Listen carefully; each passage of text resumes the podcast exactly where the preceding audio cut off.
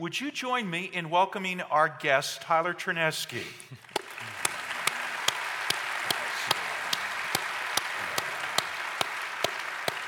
Okay, he's about to do a very brave interview, all right? But let, let me just put it in context. We're in the second week of a three part series called The Gospel, Homosexuality, and the Church. And if you're just joining us, you may be wondering what in the world would a church do three weeks, three week series on homosexuality? And I covered that. I answered that question last weekend when we launched the series. So rather than repeat what I said, let me encourage you to go online, to download it, to listen to that sermon if you missed it. Provided some really important foundational information from the Bible about this topic. And uh, let me say, too, I really appreciate, I just got a wave of positive response this past week, which tells me the sermon hit home. It was helpful. So if you missed it, I would encourage you to go back and listen to it. Now, last weekend, I acknowledged to you that unfortunately, I only was able to cover half my material. Uh, we were talking about homosexuality in the context of God's big story. Okay, the Bible's overarching storyline has four parts to it creation, and then the fall, and then redemption, and finally restoration. And we only got through parts one and two, which means I left you at a bummer of a place in the overall story, right after the fall. Okay, bad news. Uh, ironically, the Bible's overarching story is referred to as the gospel, which means literally good news. So, what were we doing parked on the bad news? Well, you won't understand how good the good news is until you understand the bad news. So, that's what we covered last weekend. I'm really glad to be able to move on to the second part of the story the good news part of the good news redemption and restoration. And we've invited Tyler here because what, what we're going to do is illustrate the second half of God's big story, redemption and restoration, with this interview. Now, just a disclaimer up front, and then we'll, we'll jump in. Tyler's story is not the only same sex attracted story out there, and we know that. So, if, if you've got any sort of a struggle in this area of your life, if you feel yourself to be identified as gay, or you're struggling with same sex attraction, or you're confused about your sexual identity, or someone you know, someone you love, good friend of yours has recently come out as, as gay, and you're listening to this interview and you're saying, well, that bears no resemblance to my story. I mean, we, we get it. There are multiple stories out there. However, we've chosen one story, Tyler's story, for a couple of reasons. Uh, reason number one is because it illustrates the second half of God's big story. You know, you are going to hear about redemption and restoration in this story. But secondly, listening to anybody's story in this regard will, will help make those of us who've never traveled in shoes like these more empathetic. You know, two weeks from today, when we close out the series, uh, we're going to be talking about how to love people in the LGBT community, how to be a welcoming place as, as a church. So, this gets us headed down that road, hopefully more empathetic when we listen to the, the story of a struggler. Yeah. So, with no further ado, I'm going to jump right in at the beginning of your story, uh, Tyler, your birth. Early on, you discovered that you were adopted. And I'm curious, did that, did that discovery have a positive or a negative impact on your life? Yeah, my, my adoption's something I've always known about. My parents had tried for seven years to have a child of their own with no luck. Uh, all kinds of fertility treatments and doctors, consultations, nothing was working. And so they signed up for an adoption agency. And a few months later, got a call that a baby boy could be theirs. And so that uh, was a major turning point in their life, if you can imagine. After seven years of struggle, this baby is delivered. Uh, they were praising the Lord, thanking God for that. My parents are both believers, and so praising God that this baby was delivered. And I was raised very much with this story. I always knew about my adoption, I was well aware of it, and I think it had a positive impact. It was presented to me as this is how we have a child, this is what the Lord did for us. We were waiting for you, we love you, and uh, I believed them. I was experiencing experiencing that and how they treated me. And I, yeah, I w- had a very positive experience about my adoption. You know, one of the reasons I ask you this question is some people say that homosexuality is totally the result of having grown up in a dysfunctional home. Mm-hmm. So, I ask you about your childhood years, what, was the family dysfunctional? Was it a healthy family? What was it like? Yeah, I'd say that's very much not my story. Uh, when it comes to dysfunction in the home, I, my, the seven year pause that my parents had before they uh, bought me meant that they were a little more financially stable by the time I came around. And so I remember having all my needs provided for in that way, um, a lot of care, many opportunities, both from early childhood all the way through, whether it was different camps or experiences or lessons, that kind of stuff. And so I, uh, no, I wouldn't say my story fits that story of maybe an early abuse experience. I will say, though, that there are those that would say that that's true about themselves, that maybe a, a point of early abuse or a series of bullying as a child they believe really affected their sexuality, and, and I can understand that and affirm Sure. that. But Yeah. I would say that's not part of my story. And I, I'd say that just as, as a larger point as well, when it comes to getting the exact cause of homosexuality, I think the most honest people will say, we still don't know. There's Yeah. some that say biology, some that say the way you were raised, and folks are still investigating that. But I think the most honest answer at this point is we aren't sure. Yeah, I, I love the way I read one author who said it's it's like a brawl on a fifth grade playground. Nobody knows who started. Right. okay. Yeah, exactly. All right. So, what role did faith play in your home? Was you know was a relationship with God talked about? Uh, did you guys go to church? Yeah, very much so. We were in church a lot. That was the era of the Wednesday night service, Sunday morning, Sunday night, and we were there. My parents were very involved in a church that my grandmother had been um, a part of starting, and so they were married in this church. I was raised in this church. Uh, church was the the biggest world and really my main world outside of the home during those early years. We were there often. I was fascinated at church. We were at a, a larger church, kind of like this place, that paid good attention to presentation and the art. And so, church productions, I was all about. We had a great tech director, a lot like y'all. And so, I was just fascinated uh, at church. It was a big, expansive place, I'm imaginative. And I, I remember having very positive memories there as a kid. Okay, let, us fast forward to middle school and high school. Uh, what sorts of acti- activities were you were you involved in? What what gifts did you discover you had? Yeah, discovered a lot. So I was a little bit of a bookworm and nerd, and got really involved in some of like the academic type realms and uh, academic teams, and then doing well in school in terms of classes. But then also got very involved in theater, performance, band. Uh, you know, I said the church had great performances. I was hooked, and so everything at school that I could do that was performing on or around a stage, absolutely loved it, and really uh, was thriving in those places.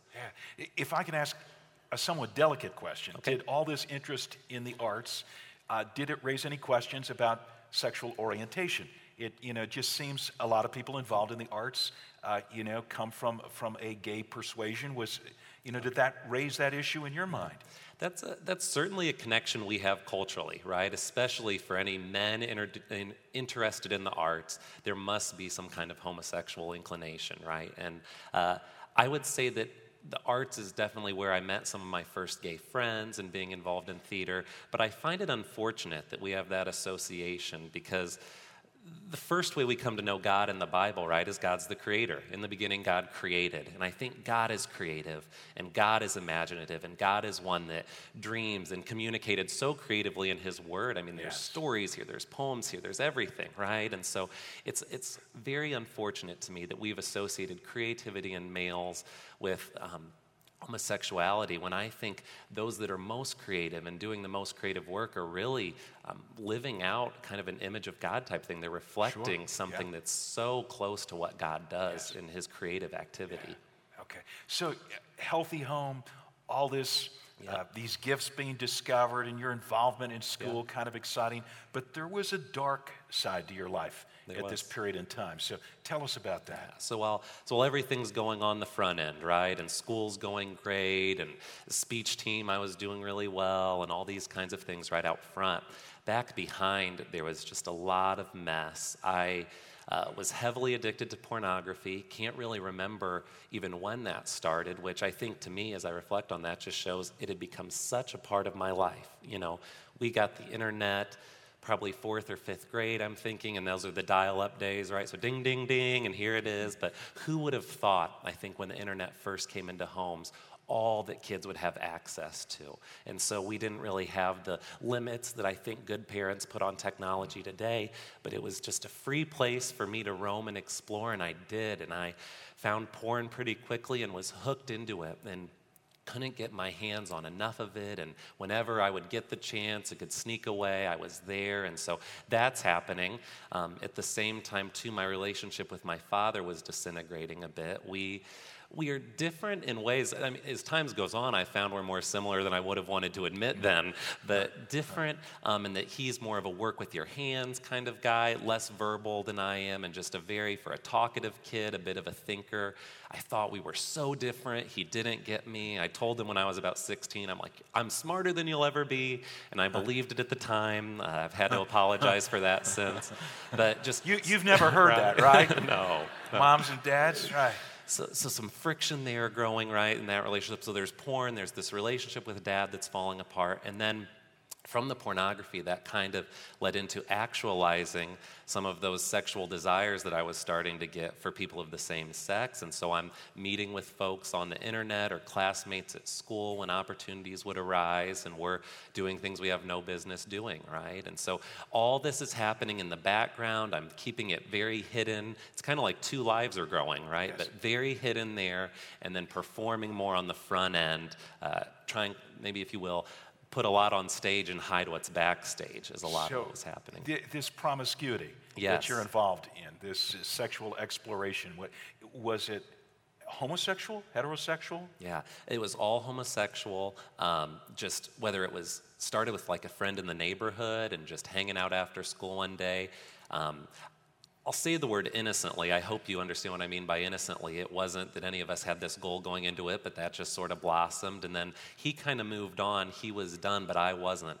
And I was looking for anyone else after that. And where could I find it? And who will this work with? And just uh, uh, an endless appetite, it seemed, for that kind of activity.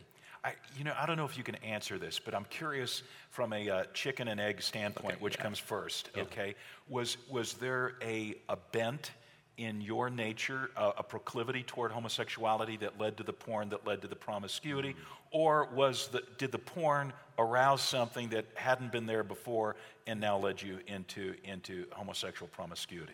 Yeah, I, uh,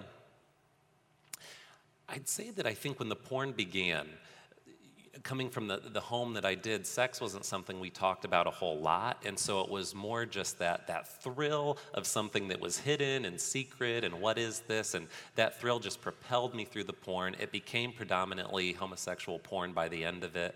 Um, and then, of course, when it was time to act out, it was all with men. So I'm not sure if I can say which came first, but I just remember the, the, the early thrill of this is something illicit, and then the knowledge that this is something I, I would never say to anyone because I know it's kind of bad and risque, but I also, it, it, it's enticing to me, it's exciting. Is was this who you wanted to be? You know, as you're looking at your life, is this were you okay with all this?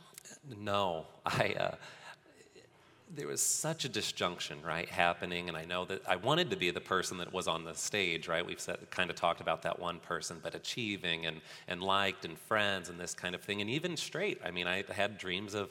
Uh, you know, a wife and kids, all those kinds of things that folks talk about. Wanted that very much so. Very frustrated with myself that this was part of my life. It led me to journal uh, every day. The journal was the one place I could be honest, right? So when there's stuff you can't tell people in this world and stuff you can't tell people in this world, at least I had this book that I could write in and be real honest in those pages. And so I still have that book and I read it from time to time, and it's at times it makes me laugh. At times I cry. It is a confused guy, very frustrated, very upset, uh, angry with who he is and who he's becoming, feeling stuck. I think that's a word that gets used a lot in that journal. And uh, ju- just caught, really caught in this place I didn't want to be, but really had no way of getting out of. Did, did you ever think, well, maybe this is the way God made me? I, uh, I didn't want to at first. That came maybe a little later in high school when there was a guy that came along where there started to be more emotional connection with. So a lot of those first experiences were just more physical, sexual. Uh, but later in, in high school came a guy where there's this emotional connection. And I, uh, that's maybe where in the journaling too, it's, it turns that page of is this how God made me? Is this who I'm supposed to be? Uh, the first time I've used the word maybe gay in the journal, right? It's all coming at that point where I. I'm thinking that that might be who I am, but then I also I knew the Bible well from being raised where we were, and I just didn't think that would happen. But very confused, you know. What, what was your knowledge of what the Bible teaches? Like we, we took a whole weekend last weekend to lay a biblical foundation, what Scripture teaches. Did you have a, a, a Bible foundation of what the Bible says about homosexual behaviors. Yeah, we, we had, were at a great church growing up that loved the Bible, and so I knew well that homosexuality was something uh, condemned in God's law in the Old Testament, right? And then that that uh, prohibition against homosexuality was upheld in the New Testament by writers like Paul that would talk about it, whether it's in Romans or First Corinthians. And so it just, it seemed to me I had that sense even all through high school that homosexuality wasn't part of God's design, not part of his intention for humanity. Um, I, I, was pretty convinced by that from the Bible. Did this then create a dissonance in a relationship with God? yeah, absolutely. Uh, certainly in the sense that I, I knew that what I was doing was wrong, but I didn't care.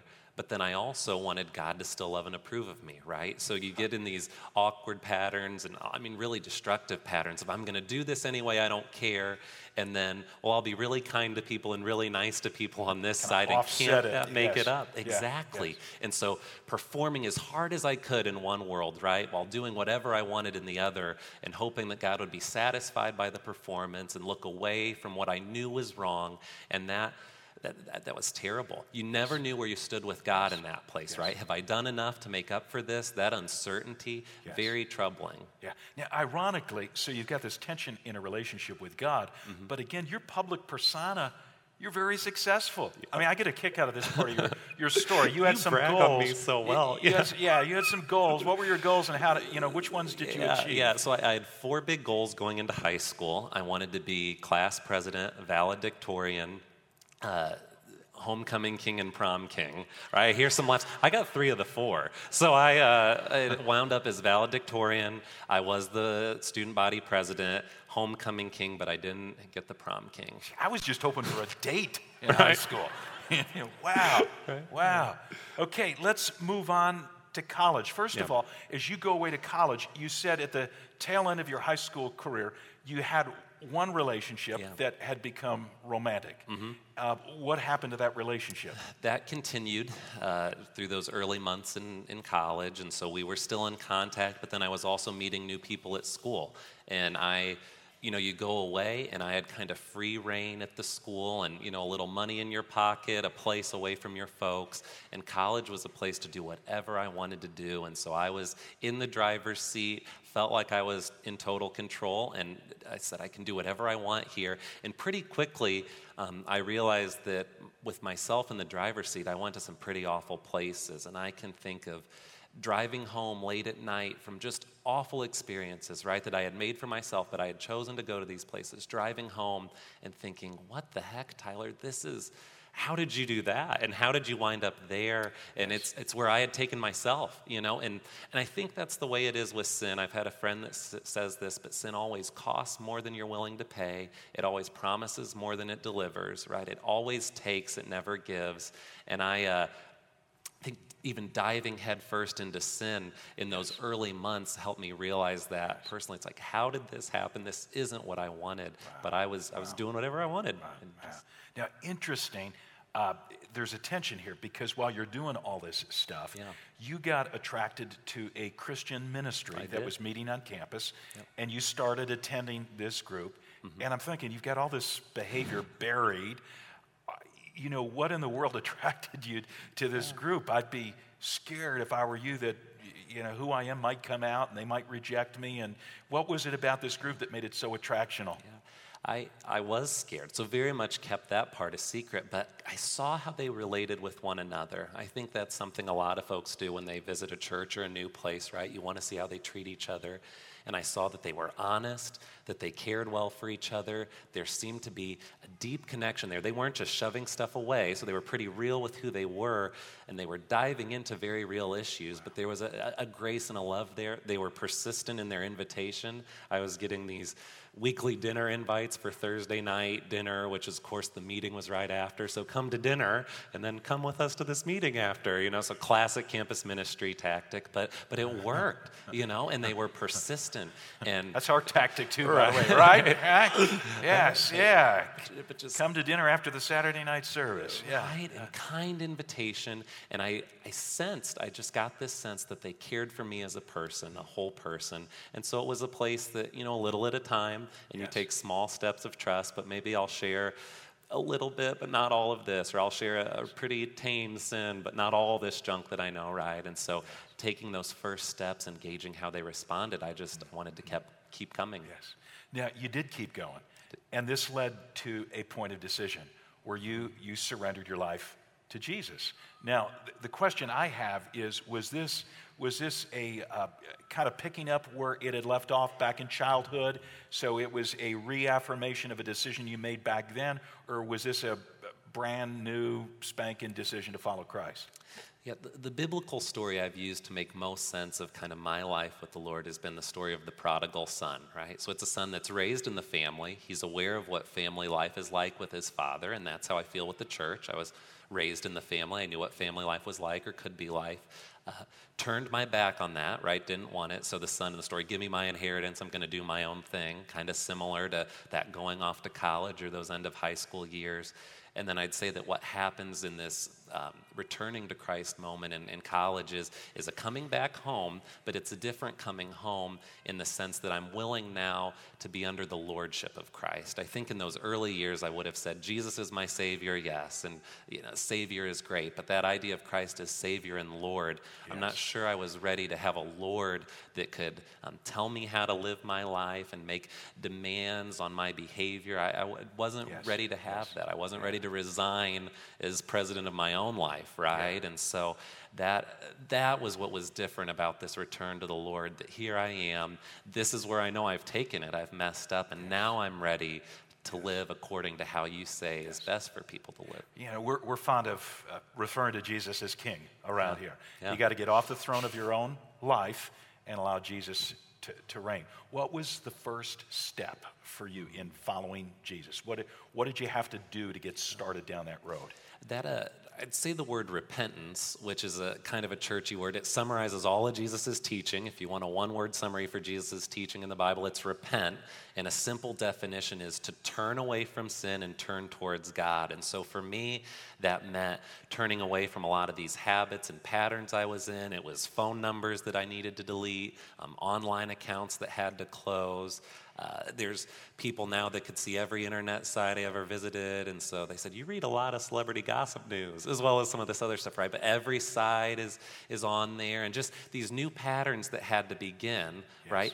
And then uh, that we're replacing the old patterns. So repentance has the two parts, right? I'm both getting rid of the old, and sin has to die, but it has to be replaced with new life. And so for every, you know, this is gone, and I'm I'm leaving this, I'm also turning and embracing Christ and new habits and spiritual disciplines. And What, what was God's response? So you repent of your sin, and what does God do in response to that?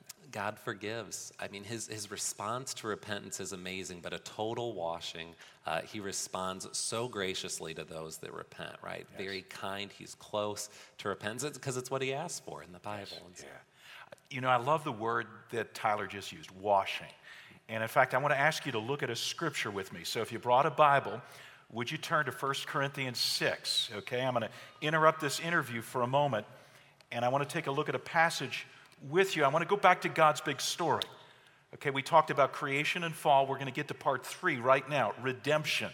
What does redemption look like? Let me do a quick review of what we said about creation and fall with respect to homosexuality. Okay, when we covered creation last week, we, we asked the question Does God make some people gay? Because you hear that all the time. Well, that's just the way God makes some people. We need to celebrate it. So we went to the opening book uh, of the Bible, the book of Genesis, the story of creation, and what we discovered was there's no homosexuality there. In fact, just the opposite. There's an emphasis in the opening chapters of the Bible on heterosexuality. Or, or to use the word that I used last week, complementarity. Okay, what does complementarity mean? It means that God created two distinct genders, and He brings a man and a woman together in a special relationship for complementarian purposes. Those purposes, first one being that together they reflect the image of God. You know, that, that's one of the, the reasons God designed us in a complementary way. God is a diverse yet unified God. He's a three in one God Father, Son, and Spirit, diversity and unity. And so a, a man and a man coming together are not a reflection of that image. A woman and a woman are not a reflection of that image. When a man and a woman come together in a sexual union, it's a reflection of the image of a diverse yet unified God. Second reason for that complementarity we learned is, is sexual intimacy. That when a, uh, a man and a woman whose parts, body parts, you know, all you got to do is look at the body parts and realize they were designed to fit together. When, when they come together, there's an experience of sexual intimacy as they make love. It's a face to face, eyeball to eyeball intimacy, not just sexual gratification, but intimacy. And then the third reason for this complementarity is, is procreation, childbearing. Doesn't mean that every heterosexual couple has to have kids. It just means God designed bodies this way so that a man and a man can't produce a child or a woman and a woman, but a man and a woman do. This is God's creation design, the first part of the story. Second part of the story was the fall. Unfortunately, sin enters the picture, and we've all sinned. And the Bible tells us we now have a sinful nature, which means by nature we do what's wrong. It's natural to us. We have this inborn inclination, you know, to gravitate towards sin, whatever your sin of choice is. Whether your sin of choice is anger or it's gossip or it's materialism, you know, or it's sexual immorality of one sort or another. And we learn that the Bible teaches that homosexuality is one kind of sexual immorality. Okay, the Bible says it's wrong. And I, I need to be clear here not the homosexual orientation, but homosexual behaviors. Because we're all oriented towards sin. Again, whatever your sin of choice, you have a natural inclination for it. It feels like you when you do it. Okay? So, so a, an orientation toward homosexuality is not sin, but it becomes sinful when you act upon it according to the Bible. That's what we, we learned last week. Unfortunately, we all act on our inclinations, whatever our sinful inclinations are. All have sinned, the Bible says, and so fall short of the glory of God. We're in trouble with a holy God, we're at a distance from Him. That's where we pick up the story in 1 Corinthians 6. This is the good news. This is redemption. So let me begin reading at verse 9 and read several verses to you. And in the context, you're going to see homosexuality pop up as well. Verse 9 Do you not know that wrongdoers will not inherit the kingdom of God? So don't be deceived neither the sexually immoral, nor idolaters, nor adulterers, nor men who have sex with men, nor thieves, nor the greedy, nor drunkards, nor slanderers, nor swindlers will inherit the kingdom of God. And that's what some of you were. But you were washed. There's the washed word I said I like so much is part of Tyler's story. You were washed, you were sanctified, you were justified in the name of the Lord Jesus Christ and by the Spirit of our God. Now, Tyler, I happen to know you're a seminary student, yeah. which means you're, you're doing graduate studies mm-hmm. in the Bible. So I'm going to put you on the spot here. I'm going to ask you a few questions about this text that, that, that we just read. First of all, you know, I'm struck by the fact that, that Paul says any of us who continue in patterns of sin, Okay, instead of uh, saying, now I want to turn my back, I want that pattern to be broken, we go on our merry way, continuing in those patterns of sin, we will not inherit the kingdom of God. Period. End of sentence. Wow. And at the end of verse 9, Paul gives this long list of what kinds of habitual sins he's got in mind. And one of the things he says, end of verse 9, is men who have sex with men. Mm-hmm. Now, here's my question I've heard some pro gay interpreters say, you know, Paul's not talking about contemporary homosexuality here, homosexuality as we know it in our culture. He's talking about first century homosexuality that was always abusive. It was men taking advantage of boys, or it was uh, people going to pagan temples and paying for sex with a temple prostitute. Okay, now when I read this, men who have sex with men, end of verse 9, doesn't say that. So what do these words mean? Yeah. It, uh, That is a, an objection that's raised regularly, and the people that raise it are right that there were many instances of abusive homosexuality in those in the time that Paul was writing. But what I think is also interesting is that recent research shows that there's also kind of homosexual love poems that sound like they could be written today from that time as well. And so it's not that Paul was ignorant to any kind of romantic type relationship, right? And it was all abuse, but New research indicates that, yeah, there, he probably might have been more familiar than we might think with the kind of homosexuality that is around today. Now, those particular words that you mentioned, it's, it's two words in the Greek. Uh, one refers to a more active partner, we could say, in a, in a male and male sex relationship, and the other to a more receptive partner, right? And so I think just logically, an argument that makes sense to me is if Paul was only after homosexual abuse, I feel like he would have only said something against the more active partner, right? But since he mentions both, it seems like it's a more holistic view of not upholding homosexual contact. And that makes sense to me in the context of the Bible. You see, when I've heard these objections raised, it's, uh, it's usually when folks are zeroing in on these verses, right, and really wanting to get into what these particular Greek words mean. And, and you can make them mean slightly different things, right? And there, there are variants in what any word means. So folks are, are driving in and trying to do that, but I think that we need context, right, whenever we read. And context is something we get culturally. You know, a celebrity says something they shouldn't have, a politician's out campaigning, and what's the first thing they say to do damage control? They say, You should have understood me in context. And so I think the context for this verse is both the rest of 1 Corinthians, but also the whole Bible. And what I think you did so well last week when I watched the video, and then I know that this church loves the Bible, right? The Bible as a whole is very clear that same sex sexual relationships just aren't imagined. And so when folks try to drill in on a particular verse and question the language and the wording of the original, I always want to back up and say, whoa, whoa, whoa, we've got context in the whole thing, and we need to read the Bible in light of the unified Word of God that it is. And, yes. and when we read it in that sense, I think that, yeah, it is kind of as your Bible's translated. Men who have sex with men okay. seems a pretty good translation to me. Okay. Now, here's the problem for me. The problem for me and for everybody here is that the list doesn't only include men who have sex with men. That's true. It's a long list. And I'll bet most of us can see ourselves somewhere on that list, right? It, the list includes everything from dishonesty to slander to, you know, whatever. We're all on that list. And just in case you think you aren't, Paul begins the list by referring to wrongdoers. So anybody in this place never committed a wrong? See, we're all wrongdoers. So here's my, my next question for you. Does that mean we're all in trouble? Paul says wrongdoers are not going to inherit the kingdom of God. So we're, we're all destined for an eternity apart from God. Right? Game over, right? Well, almost. But then we get that beginning of verse 11 that says, And that's what some of you were.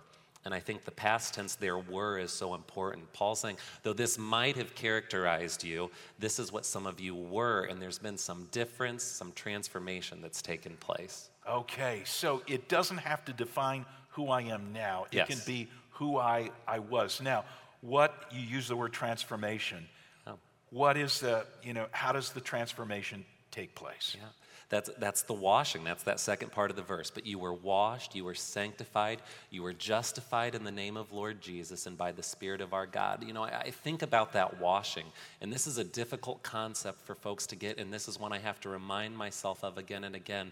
But Jesus does the washing, it's a thorough clean. When He does the washing, He leaves no stain. And especially for someone like myself, and probably many of you, right? When we willfully sin, it's hard to believe that God would ever do a sincere washing. I was remembering yesterday, I have the same car I've had in high school. It's lasted me a, a, long time. And so turned on the radio coming over here. And I remembered a time when I was driving to a house where I had no business being. And I feel this conviction in my heart, right? And so what do I do? I turn on the radio, turn it up to drown it out.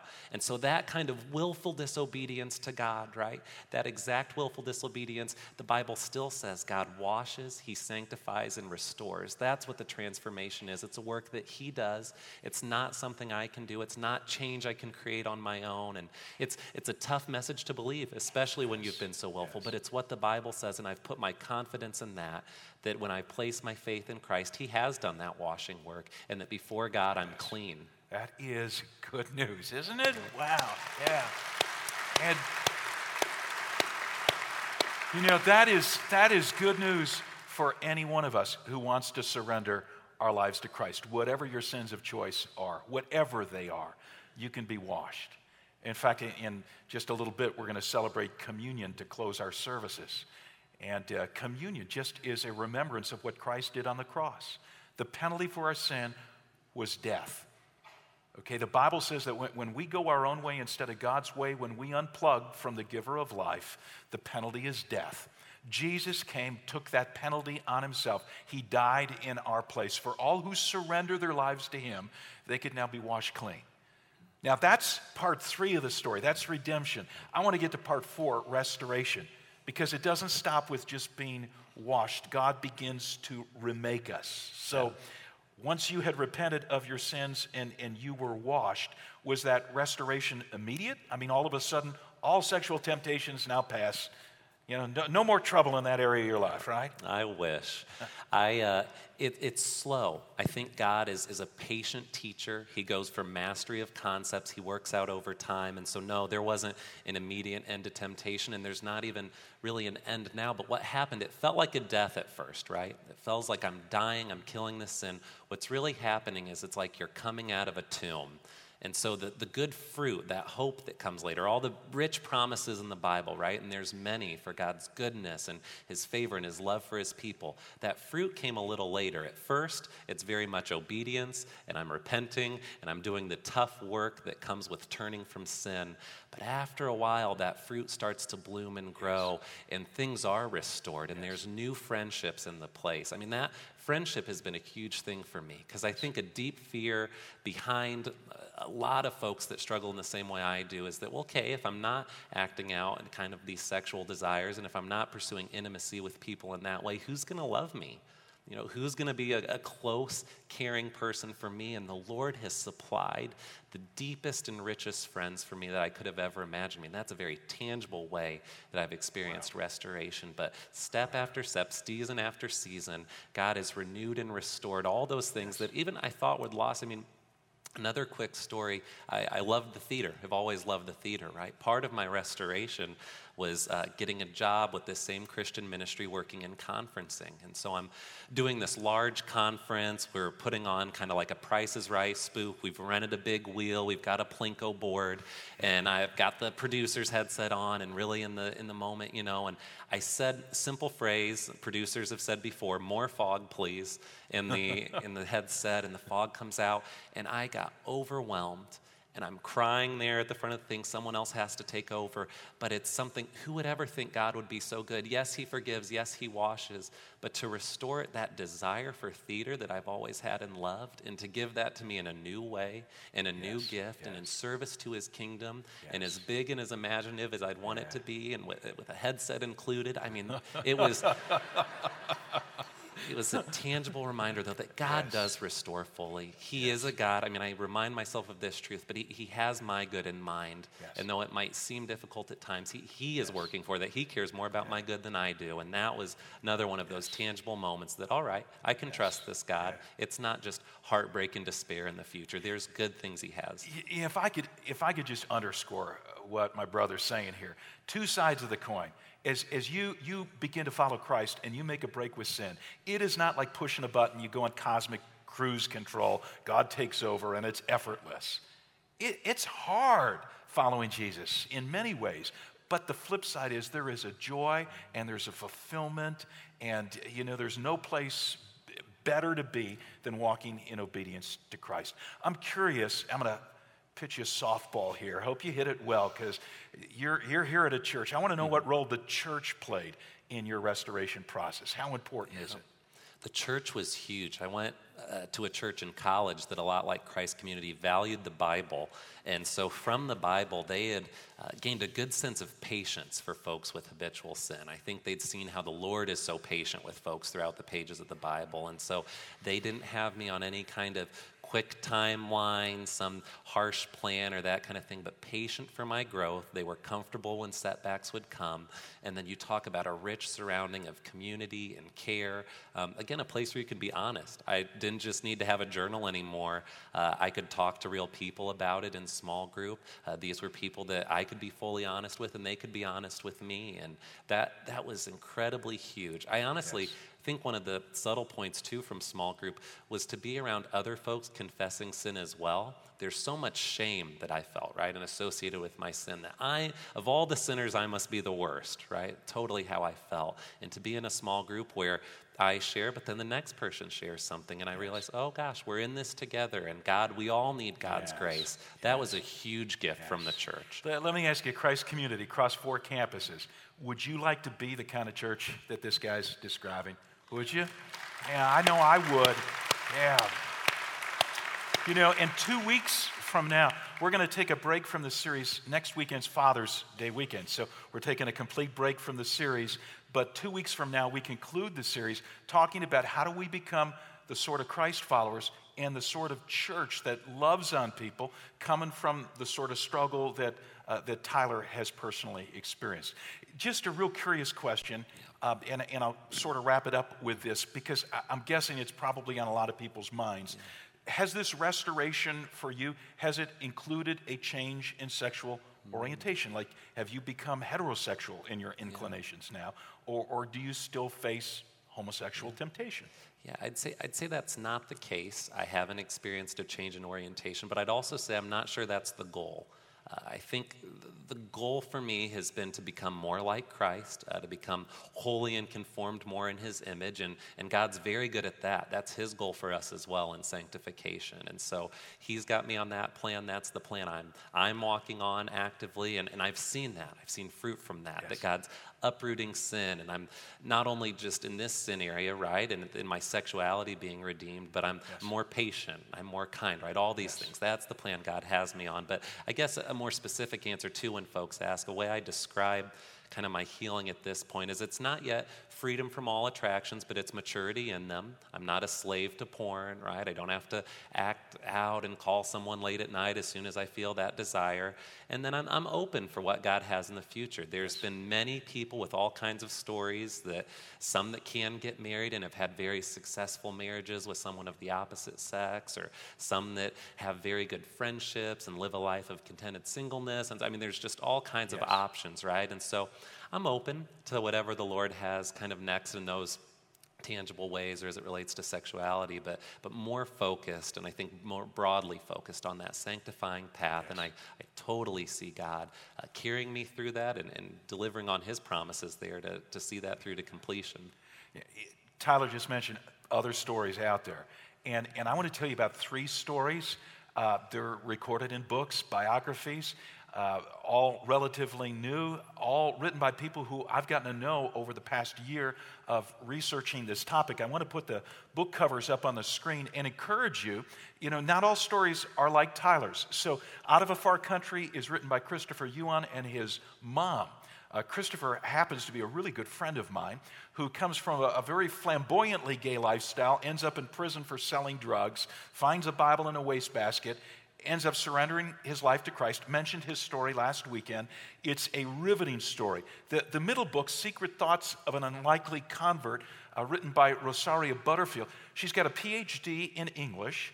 She taught at Syracuse University was in a lesbian relationship, was the head, the faculty advisor to all the gay and lesbian clubs on campus, uh, was very angry with people uh, who used the Bible in their lives. So she was uh, setting out to write an article to diss the Bible and thought she ought to read it herself. She ought to study it, find out what it says. It, it led to an amazing conversion story. You just got to read it for yourself. And uh, I've been getting to know Rosaria a little bit uh, on email and over the phone. Uh, Wesley Hill, uh, we've also gotten to know each other o- over the phone. What I appreciate about uh, Wesley's book, the dude's got a PhD in New Testament. And so, if ever there were someone who would look at the biblical text and say, I'm sure there's a way to get around these, because he's, you know, by orientation is gay. You know, he's come to the conclusion, the traditional conclusion, that no, you don't get around these prohibitions. They are there, rightly understood. God says this is not his, his plan. So he's living a single life, but a joy filled, fulfilled, uh, very fulfilled life. And his story is told in Washed and Waiting. So I encourage you, those books are available at the resource uh, shop at each of our four campuses. You can pick them up. Uh, as we bring things to a close here, one of the great things we get to do in this service, after hearing a story like this, is to participate in communion, is to lift up, exalt the one who died on the cross for our sins so that we could be washed and our lives could be transformed. So I'm going to close our time in prayer right now. And when I say amen, each of our campus pastors will lead in a, a closing time of, of communion, and then we'll wrap up the service. Would you pray with me? God, I just want to thank you for the honesty of uh, Tyler, his willingness to tell a story. Uh, God, there are very few of us who would want our failures, our, uh, you know, our, our, our moral failings told on a stage in front of hundreds of people.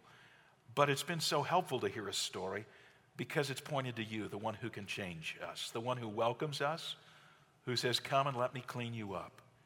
And we just thank you for uh, what we're about to experience in communion, the, you know, the washing that we can experience when we surrender our lives to you. And we would ask God that you would make this a, a, meaningful time as we celebrate communion together. And I would pray for those who are struggling in any area of their lives where a sin has got its tentacles wrapped around them, that this, even today's service, would be a time when they would be set free. I pray this in Jesus' name. Amen.